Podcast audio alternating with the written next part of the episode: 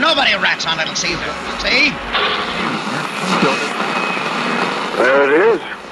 Experimental robot 23. He's really something, Professor. I want you to look everywhere for a girl named Janet Corning. Janet Corning.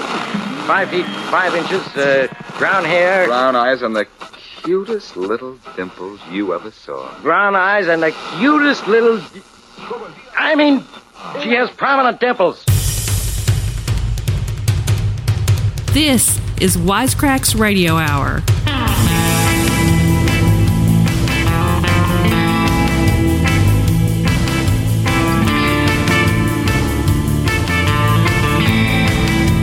Join us as we follow quantum scientists Chuck and Wagner through their adventures as they try to get back home to the year 2017 and listen in as they riff on classic radio.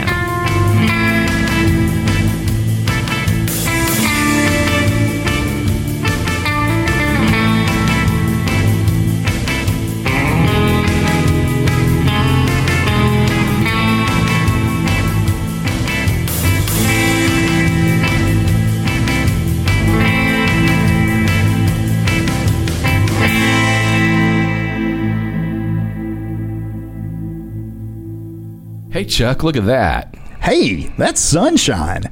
The rain finally stopped. Yes, it has, and that means we're about ready to head home to 2017. How's the iPhone? Fully charged and ready to go. But we're going to have to stick around at least one more day because I promised Miss Quinn that we'd take a look at her TV. Uh, she only watches music programs and her speaker's going out, so it kind of messes everything up. It's all staticky, and it's an older TV. Uh, said some of her wires may be twisted. Got it from her sister. She offered her sister a sewing machine for it, but she says she's not going to take it. She's got a Zenith, right? Yeah. That's- okay, that's the, that's the leader of the pack right there. That's a solid TV. If I had to find something more solid than a Zenith, I'd want a Rock. Yeah, right. All those other TVs are for suckers. Anyway, she won't be home till after 8 tonight, so uh, we need to stop by and have a look. Probably on the way home from work. That TV will probably have to go under the blade, so don't let me forget the toolbox. Okay, I need a couple days too. I've got a few loose ends to tie up, and we've still got a lot of transfers to take care of. Speaking of transfers, throw another tape on the machine and let's get busy. Sounds good. This time we've got a Whitehall 1212. True Stories of Scotland Yard. This one's called Strange Bonfire. Hey, look, there's a little sticker on here. It's got some uh, some information on it. Says this originally aired on June 8th of 1952. It also says for crime, mystery and thrills, dial Whitehall 1212. Or maybe it's 1212, I don't know. But they uh, that was the phone number for Scotland Yard. At least that's what it says here. And it also says that that's the title of this entire exciting series. Okay. Oh, so this ought to be a good one. Let's start it up.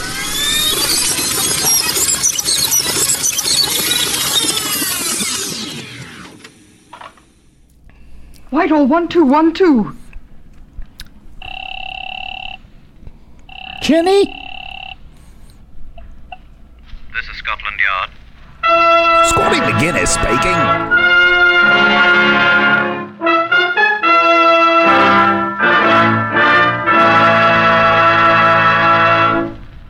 For the first time in its history, Scotland Yard opens its official files to bring you the true story of some of its most baffling cases. Hmm. Okay. Stories. The plain, unvarnished facts, just as they occurred, reenacted for you. They save money by not varnishing them. Only the names have, for obvious reasons, been changed. Is he in a can? The broadcast He's in the can, I think. cooperation of Scotland Yard. Research is from Percy Hoskins of the London Daily Express. Whitehall 1212 is written and directed by Willis Cooper. Alice's brother. Now, the voice of Chief Superintendent John Davidson, the caretaker of Scotland Yard's famous Black Museum. That's racist. Good afternoon. I have here from our file number 198920 Beverly Hills. a rusted oh, lock complete with handle. Unvarnished. Once it was brightly nickel plated and both handsome and utilitarian. Now its beauty has been completely destroyed by the effects of a very hot fire, and its usefulness is ended by the fact that it is locked. Some of its parts have been fused by the heat which it endured. It's part of the right hand door of a motor car, the door next to the driver's seat. It was locked before the fire. I should like you to meet Chief Inspector Albert G. Clark, who is known as all clerks are as Nobby. The 5th You of serious November, about that, Nobby? 1805 was the day set by a certain Guy Fawkes to touch off a number of barrels of gunpowder he had secreted in the vaults under the Houses of Parliament. What does the guy thereby Fox blowing say? the members of the august body, complete with King James I, through the roof. Unfortunately for Mr. Fox, and happily for the monarch, a Lord Monteagle learned about the enterprise and flung Master Fox into a dungeon, from which he emerged only to be hanged. Thus, the principal form of celebration Hardcore of right Guy there. Fawkes Day Yeah. on the 5th of November is the kindling of cheerful bonfires, in which effigies of Guy Fawkes and other gentry are burned to the accompaniment of hilarious noises. Nickelback. Quite late in the evening of the 5th of November, 1930, quite another type of bonfire made history near Hardingstone, which village is quite near Northampton. This is the way they related the story. My name is Spiller, John Thomas Spiller. My I spill friend everything. Victor Charles Espinwall. It wasn't really the 5th of November. It was about 2 o'clock in the morning of the 6th. Ah, thanks for the clarification there, Spunky. Particularly Guy Fawkes Day. Be still, John Thomas. We were walking home from a Guy Fawkes dance in Northampton. It was Michael Jackson Thriller themed. Northampton. You walk along the main London road from Northampton till you come to the turnoff to the left on Hardingstone Lane. May the Falk be with you. Two miles. First, as we started to turn off to Ardingstone down the lane, a motor car passed us. Going towards London? Very fast, blinding us quite. Yeah, we couldn't and when speak it for got hours. past us, we saw a man. The moon was quite bright. So we could see his face quite well. He hadn't any hat. And his mullet was blazing. Onto the metal road. And he looked as if he were mixed up. Wasn't sure what he was doing like. Much We like gaped John at Kerry. Didn't know what to say either. And it was just at that precise second I saw the blaze round the bend. Down Hardingstone Lane, where there shouldn't be any blaze. And I said to John Thomas here. What's the blaze, you said? What's your bloody language? The man without a hat. He said, Ah, you "It can looks dance as if you wanna." Someone's having a bonfire. A late bonfire, he said. Yes, that's right. And we turned to look in the direction of the blaze. Down the lane toward Hardingstone. And when we turned back to look at the man. He was running away. He was leaving his friends behind. Hurrying away. He didn't say a word. His friends don't stopped toward London, and then he stopped and looked around. The moon was so bright. And then he turned toward Northampton and he started to hurry that way. We'd have done something, but he was hurrying down the road. Anyway, we didn't care who he was. If you don't dance, he's no friend of mine. Just thought it was a bonfire, Victor. Yes. And so we went on down the lane to see who made the fire. And the fire seemed to be getting bigger, so we hurried. Hurried, and suddenly there it was. Right there in front of us. Blazing like like blazes. The flames that were clears it up. 15 feet high. But we could see what it was. It was a The motor, motor car. Well, which was it, a motor or a car? Driver's seat. And he was on fire too. He was dead. Just a flesh burn.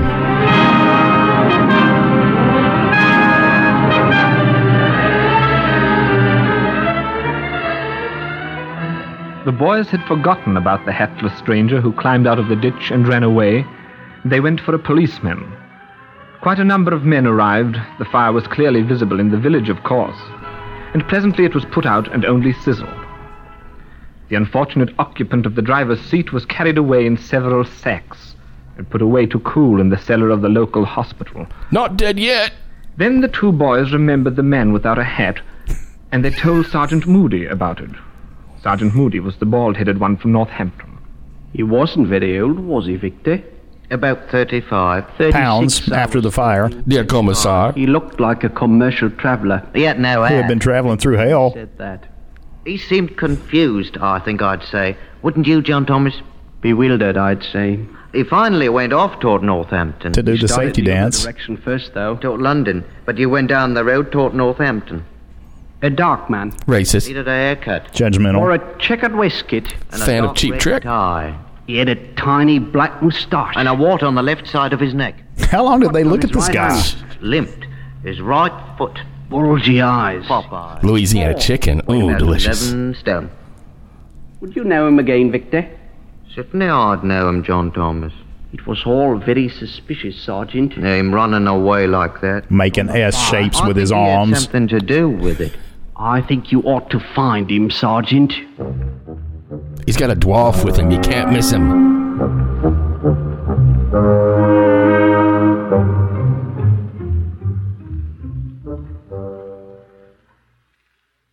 Sergeant Moody and the rest of the Northampton police made quite a point of trying to find the hatless stranger that day, but he wasn't to be found.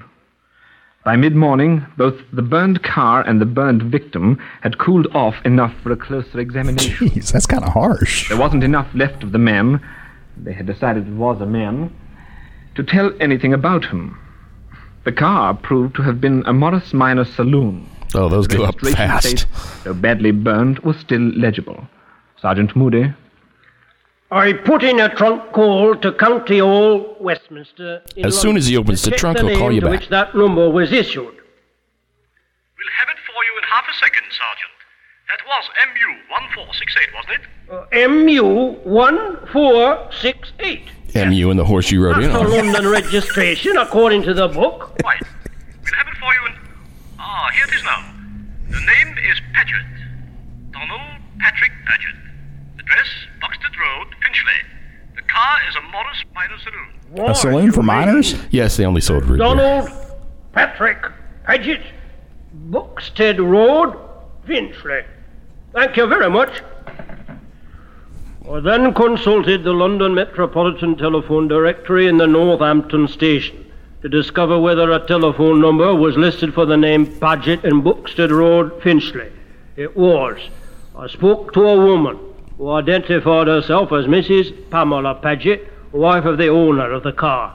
I broke the news to her as gently as possible, and she announced her intention of proceeding to Northampton. She arrived the same day, the 6th of September. Always I remember. could, Sergeant. Wait, that's the 5th of September. No, that's not even close. The, the remains are in the hospital mortuary, Mum. I suppose I couldn't see him. Well, he's out smoking at the I must moment. advise strongly against it, Mrs. Paget. I, I'm afraid it'll be a trifle difficult to ide- uh, identify. I'm not easily shocked, Sergeant. Just ask Ace yes, Frehley. Mum, but uh, perhaps it would be better to wait until you've rested. Uh, I could have a nice cup of tea sent in for you. No, thank you, Sergeant. Good hot tea. Thank you. Perhaps you could tell me how this thing happened. Well, you see, there were the men without hats we don't at first. know a great deal about it ourselves as yet. It happened only this morning, and uh, we've not. Well, we've only completed our preliminary examinations. We thought perhaps you might shed some light on the matter. The fire didn't give off enough light. You and the late Mr. Paget were on good terms, of course. We were. Of course. Uh, what was Mr. Paget's occupation? He was a commercial traveler. He traveled all the best commercials. Traveler. I must notify the people he represents. And the insurance companies? Yes. Yes. No. I. I suppose Mr. Paget was alone when this happened. That ugly girlfriend wasn't There there? was nobody else in the car when, uh, at the time of the fire, Mum, but uh, there was a curious circumstance I meant to ask you about at once. Yes? Uh, the two young men who discovered the fire report that there was another person. And the dwarf. Oh, a man! What would a woman be doing there? That time of night. was proceeding along a ditch beside the road. They were, of course, not uh, certain that this man had any connection with the case, of course. What did this man look like? Did he give his name? Nobody danced. Practically no conversation with him when he hurried away. He's not been seen since. Do you have his description? Yes, yes, I have the description given by the young men who saw him. It was quite a bright moonlight night, as you remember. Plus, the firelight helped. Indeed, the moon does shine in London. The description, please. Uh, age about 35 or 6. Is it 35 or is it 6? It's a big gap. Dark man. Weighing about 11 stone. Wearing a checkered waistcoat. My husband was wearing It's cold out. Put your coat on. Uh, a It's Rick dark Nielsen. Red tie and he wore a dark red tie. I'd best call these young men to see if they can remember any more details about this. Go on with the description, please. Oh, yes. Uh, the man had a small black moustache, Hitleresque. a wart on the left side of his neck, a cut on his right hand, No. and bulgy eyes. like Barney Old man Google. said, and dark curly hair. And he limped, his right foot. He limped. His If I left could limp that way, I wouldn't need a doctor. He limped with his left foot. He was wounded in the war in 1916. He limped with his left foot. Do you mean to say you recognize this man, Mrs. Paget? Of course I do. Who? He's the man you thought was burned to death in the motor car. Who? My husband, Donald Paget. But Mrs. Paget! So Don's added murder to his other sins at last, has he? And what other sins might those be, madam? Gluttony. The reporters, the self styled crime men, pounced on the story by mid afternoon and flung their headline broadcasts from Land's End to John O'Groat's house. I played drums for One O'Groats night, in on high the school. 6th of November, a third of the people of England, Scotland, and Wales were peering into the faces of perfect strangers, hoping for a glimpse of Donald Patrick Paget, the proclaimed fugitive. At Scotland Yard, we went a little more slowly. We weren't as certain as the newspapers. They got me an impression of the dead man's teeth. Oh, I played drums for them When it too. arrived, I dispatched it to one Dead man's Clement teeth. Walter, who was Paget's dentist of record. Mr. Walter telephoned me at the yard at ten minutes after eight, the night of the sixth. Is that Inspector Clark? It's Nobby to Yes, you. Clark speaking. Walter here, Walter? the dentist man. Oh, he's in the can I again. think you'd know my voice by now. Oh, sorry, Mr. Walter. Uh, did you have anything to report? No, just calling to say I loved you. Dead man's teeth. Yes? They're nothing at all like Donald Paget's. Really? Yes, he still had his baby teeth. For all my rather extensive records, it has taken a great deal of time. I'm sorry, sir. It is quite impossible that the dead man's teeth could be those of Paget's. I would be glad to demonstrate to you at your convenience. But if you could have the actual teeth, I could show you more graphically. All right, sir. Thank you very kindly. Uh, my fee will be, uh, in view of the fact that this work has been done after hours, one guinea, sir. And a hamster, The if you Home Office will please. Consider it money well spent, sir. Good night. Sergeant Talbot. Coming, sir. I was just about to come in, sir. Sure you were. By all means. Yes, sir. I've checked four persons so far, sir. Well? I asked each one to give me his own description of Paget, sir. And they're all his close acquaintances. And? Well, they all agree in detail with that given by the two young men at Hardingstone. The hatless man climbing out of the ditch. Making S shapes said with his sing- independently and that singing. Paget was one of those odd chaps who's never been known to wear a hat winter or summer. Looks as if he's our boy, then. Uh, wait a sec, will you? Yes, sir. Jenny? Nobbix, uh, Inspector Clark here. Mrs. Pamela Paget here to see you, sir. Oh? Well, ask her to come in. Shall I ask the other lady to come in too, sir? Eh? Who's she? Miss Ellen Mc... Donald's. Who's she? Don't know, sir. She is with Mrs. Paget. Oh, all right. Send her in, too. Yes, sir. Thanks, Jenny. Ever hear of an Ellen Mc... Ellen McEachran, Talbot? No, sir. There was an Alice McEachran, sir, pickpocket. She was struck by a tram last Tuesday in Hammersmith Broadway. She was killed. Dead. Talbot, you're a mine of information. I doubt this is the same one, though. No, sir. That all, sir. Yes, thank you, for now. Is this Inspector Clark's office, please? Uh, Right here, Mrs. Paget. Come in. Oh, thank you. Thank you. Yes, sir. It's his mom again. Inspector Clark, this is Miss Ellen McEachran. How do you do, Miss McEachran? Won't you be seated? I asked you first. Oh. Well, Mrs. Paget, I'm afraid that it was your husband. I was certain it was. Yes. I've just come back from Hardingstone, and I went straight away to find Ellen. Excuse me, Mum. That's her mom, too. Understand, Mrs. Paget. Do sit still, Ellen. Yes, Mum. That bald-headed sergeant up there, uh, what's his name? Sergeant Who, Moody? Kojak? Moody, that's it. Who loves you, baby? Something when we were talking about not being sure whether the body in the fire was a man or a woman. He told me that on the telephone this afternoon. Apparently, they're sure, sure now that it was a man. The medical officer. Yes, uh, I know. But I didn't know when I came back. That's why I went to find Ellen here. She thought perhaps it might be me, but it wasn't, was it? No, child, it wasn't. Neither you nor your father. I'm afraid I know. Father's still in jail. You can't burn up people in jail, now can you? Well, if you got a f- pot enough fire, you can. uh, Tell me what you're talking about, Mrs. Paget. What has this child and her father got to do with the. I was afraid it was Ellen that Donald had murdered. All my father, you said. Why, for heaven's sake? Well, Ellen's father had threatened to do bodily harm to Donald. He threatened to burst his bloody neck. Oh, pardon. You? Eh? Why? Because he wasn't paying the 20 shillings a week he'd agreed to pay, of course. What? Twenty shillings. For my baby. What? The father of Ellen's three year old child is Donald Paget, Inspector Clark. She's the ugly girlfriend. Ah, now it's making sense. John Davidson from the Black Museum shared a pint of mild and bitter with me that night after I finally shut up shop. I like cold I and don't sweet know, better. John, I said, About what? people. Join the flipping club, man. Tapes. Yeah, fine original statement there. True, though. You were speaking about the wife. Yes. Married to this fellow. He goes out and contracts bigamus, bigamous marriage.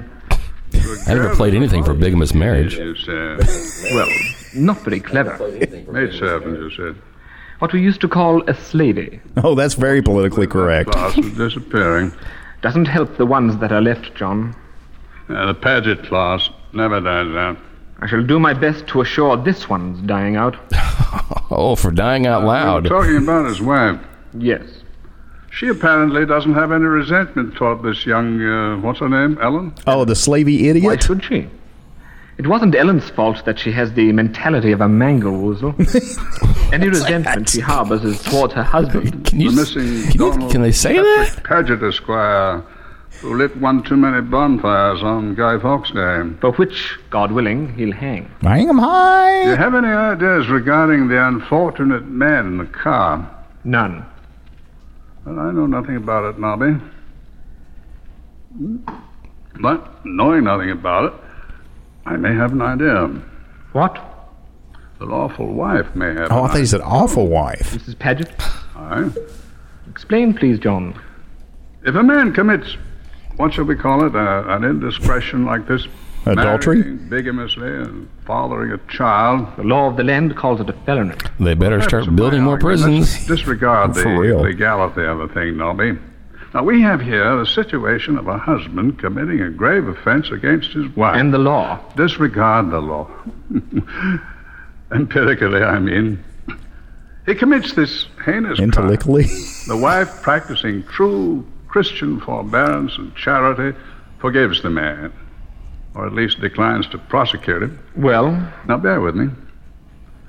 Given that set of circumstances, would not such a man be inclined to repeat the offense? Well, uh, having convinced himself that he'll be allowed, as our American cousins say, allowed to get away with it again. Oh, they don't say that over in England, I guess.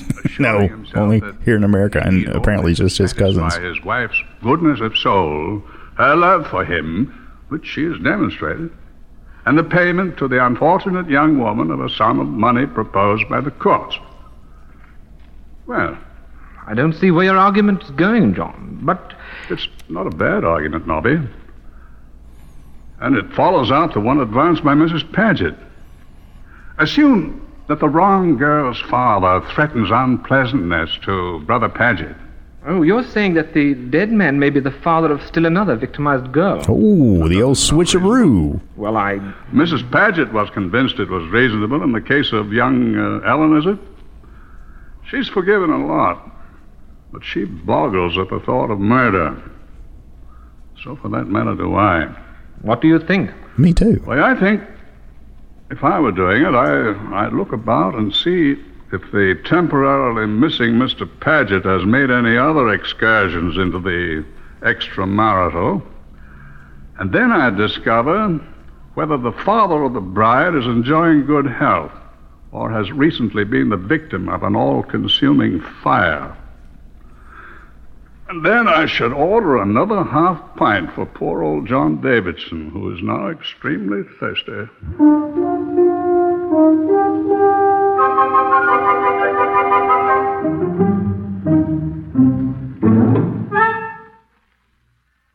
John Davidson's ingenious idea was almost right. Mrs. Paget knew of no other liaisons with women of any age, intellectual state, or social standing which had been contracted by her husband. We have been horribly unhappy, Inspector, during all of our married life. But I have tried to make allowances. Donald was severely wounded in the war. He was buried alive at Festubert. Oh, didn't Motley Crue play life for a Festibert? No, long I think it was poison. I didn't know about that. He was such a wonderful person, Inspector. Before we were married and he went to France. At Festubert, only three months No, it was after Megadeth. he went overseas, That was it. I didn't. Well, I made a vow to myself that if Don recovered and got well, I'd. I don't want to talk about it. I'm sorry, Mrs. Paget. I had tacos. I swore to myself that no matter what happened, no matter what he did, I would try. I. To pretend I was crying while I was being interviewed by the cops. He's been unfaithful to me so many times. But this time with Ellen was the only one I knew all about.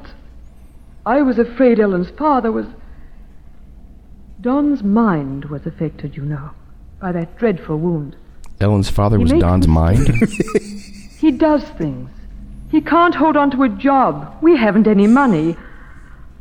I've tried so hard, Inspector. But not. Not murder. Could you please finish a thought? Not murder. Even if it is And Donald. Donald's the one with the brain damage. That's why I came to you. If it's murder, not even for Donnie.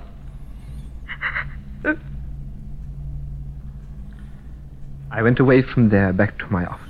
Knocked back a pack of Skittles. It was the morning of the 7th of November, less than, two thir- uh, than 32 hours since the young men. Oops, flubbed a line there, Bubba. Gotta love live radio. Form in, in its envelope on my desk. Uh, oh, I looked at it. From Cardiff, in Wales. Tore open the envelope. Congratulations, you've won the Publishers Clearinghouse. Signature. Arthur Llewellyn. I don't know any Arthur Llewellyn. What's the message say? Donald Patrick Paget will arrive at Hammersmith bus terminal at 9:30 p.m. today the 7th. Important you meet him. You will recognize him from his description, Arthur Llewellyn. John Davidson, it appeared, was wrong. I telephoned him to say so. Told you so. Telephoned Mrs. Paget. 9.30 that night, I met Donald Paget as he stepped off the Cardiff bus. It was easy to recognize him. We went in a CID car to my office and talked. I'd given up, Inspector, anyhow. It can't be done. I wonder if I could see my wife. Uh, that depends on your eyesight there, partner. See her if you want to, and she wants to, after we get this over. All right. I did it. Very well. Donald Patrick Paget, I arrest you on a charge of willful murder and warn you that anything you say will be taken down in writing and may be used in evidence. Sergeant Talbot, do you have your notebook? Yes, sir. I'm ready. I'll make a statement. Hamburgers are to delicious. do it. That's my statement. First, I got rid of nearly every penny of money we had. I spent it on women. It's funny to say that when I love Pamela. I loved poor Pamela, and I treated her so badly. Just women. I don't drink, I don't smoke. What What does does he do? Women find me attractive, I'm afraid, and I'm their undoing. And mine. And Pamela's. Yes, and that kid of Ellen's. I couldn't pay the building society on the house. They'd, they'd have thrown us out in another month. I couldn't pay Ellen. Or McEachran would have had me in jail. It was just the end of things for me. And for Pamela. So I picked him up when he asked for a lift. Then he said he meant a ride, not an actual lift. I strangled him and I stuffed him into the driver's seat. Then I got out and poured a trail of petrol down the road to the car and lighted it. Should have used And gas. I remembered I'd locked him in. I tried to run back to the car, but it was too late. I ran back and down the ditch, and that was when those boys saw me. The game was up. I didn't The news is out. away and be listed as dead in a They motor finally car accident. found me. Pamela'd get the insurance. That they'd seen me. I did run away. It isn't very clear to me, I'm afraid. I, I went to Cardiff. Went to see a girl I used to know, Gladys Llewellyn. But she was gone. And her brother Arthur saw me. He hated me for some reason. Because he didn't Did he dance. telegraph you? Hmm? I knew I was done for. Can I see Pamela now? Please? All right, Sergeant. Oh, wait. There's one more thing. I don't know who he was, the man I murdered. He was a complete stranger. He just happened along at the right time. I don't know his name. I'm sorry about him. Not as sorry as he is. I'm sorry about so many things. Now may I see Pamela? Uh, she's sitting right in front of you.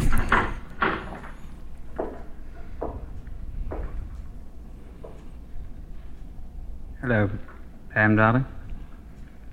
Hello, Donnie. Nice to see you. Oh, Pamela. It's been a long time. I brought you some of the Sorry your car blew up. Donnie.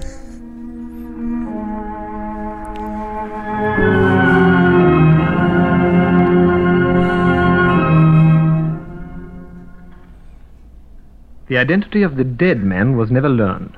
Wow. Donald Patrick Paget was tried at the Bedford Assizes and found guilty of murder. Murder. On the 10th of March, 1931, he was hanged at Bedford Prison. Boy, they don't do that anymore. Bedford Prison Blues.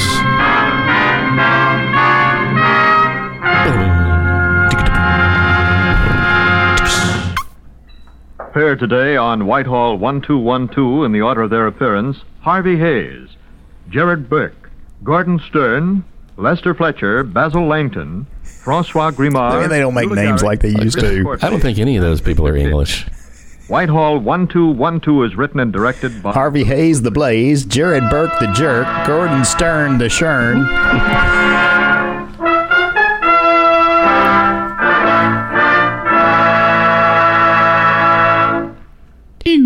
Because blood has been available in Korea until now, What? many, many lives have been saved. However, the present rate of donations is far below that needed to build up Oh, our the reserve war. supply. Yeah. Okay. This is That's NBC, good. the national broadcasting company.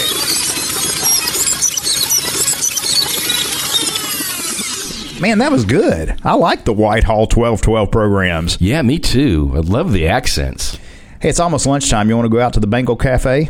Since it stopped raining, I could use a little sunshine. Sure. Is uh, Susanna working behind the counter again? Yeah, she was last time. All right. Well, we haven't been to the Bangle Cafe since that Manic Monday last year when the power went off. That's right.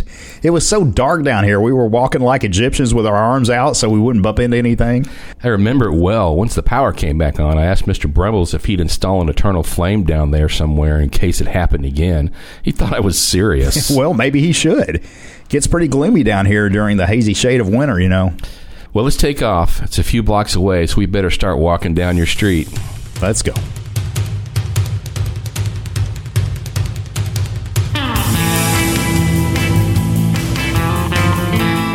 Wisecracks Radio Hour is written and produced by Aaron Lindsay and Sean Rourke. Dr. Charlie is played by Aaron Lindsay. Dr. Wagner is played by Sean Rourke. Mr. Brumbles is played by Craig Underhill. And I'm your announcer, Lori Lindsay. Please connect with us on social media. Our Twitter handle and Facebook ID is Wisecracks Radio. Our website is wisecracksradio.com. Thanks for listening and tune in next week for another exciting episode. Please review us wherever you find your podcasts.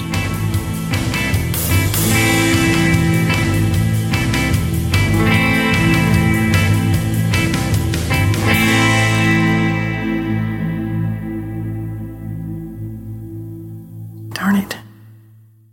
Which is what it was, you know, a motor. Oh, was it a motor or. Okay, yeah, wait. It was a motor car. I'm just going to speak. Well, which was it, a motor or a car? The rain finally stopped. That's right. that's that's, That's right. right. okay. Um, Uh, she said some of the wires may be twisted. Got it from her sister.